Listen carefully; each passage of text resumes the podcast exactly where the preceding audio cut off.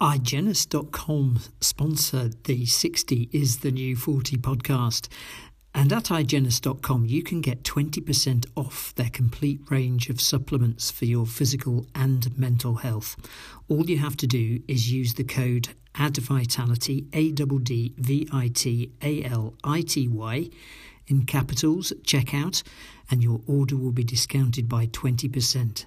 And their website at Igennus.com contains some great articles and health information too. That's I G E N N U S.com. Hi, this is Andrew Bridgewater, Chartered Psychologist, and welcome to episode 4 of 60 is the New 40 podcast.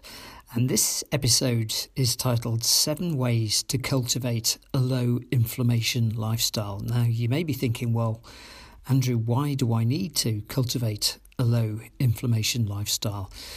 Well, inflammation is the cause of many challenges as we age, including things like Alzheimer's, dementia, depression, low mood, joint problems, mobility problems.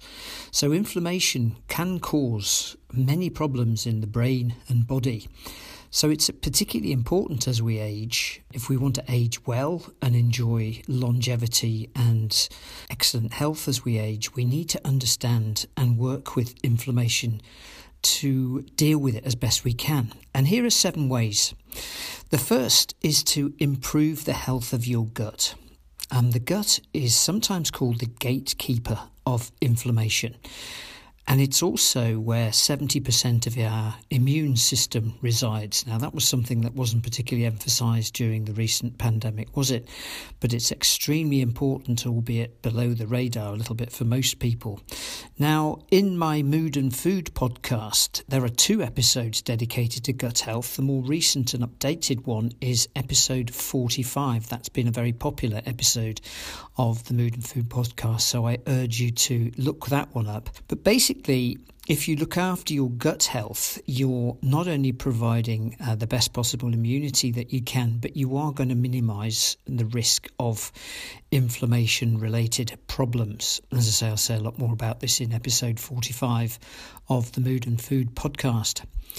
The second way in which you can cultivate a low inflammation lifestyle is with some simple additions to your diet. So, the easiest one that people have often heard of is to use turmeric. Now, the active ingredient in turmeric from an inflammation point of view is curcumin.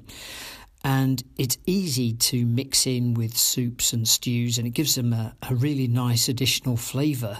So, not only are you adding flavour to your soups and stews, but you're giving yourself something that will help to deal with inflammation in a natural and effective way within the body. A third way is to get sufficient vitamin D. Now, that's not necessarily an easy thing to do in the Northern Hemisphere winter months. Vitamin D actually reduces inflammation, it's been found to reduce depression and even increase lifespan. So it's very important you get sufficient, and if you're not getting sufficient vitamin D through sunlight, I've got a very good suggested source at Igennus.com, who are the sponsors of this show. So you can look up their vitamin D3 on their website, and as I say, you'll get 20% off that using my special code ADDVITALITY. The fourth way in which you're going to improve your inflammation lifestyle or cultivate a low inflammation lifestyle is to exercise regularly, but not to the point of creating stress in the body. And I'm going to be saying a lot more about exercising, particularly falling in love with the benefits of exercising by finding a form that you really enjoy and building it into your lifestyle in a later podcast.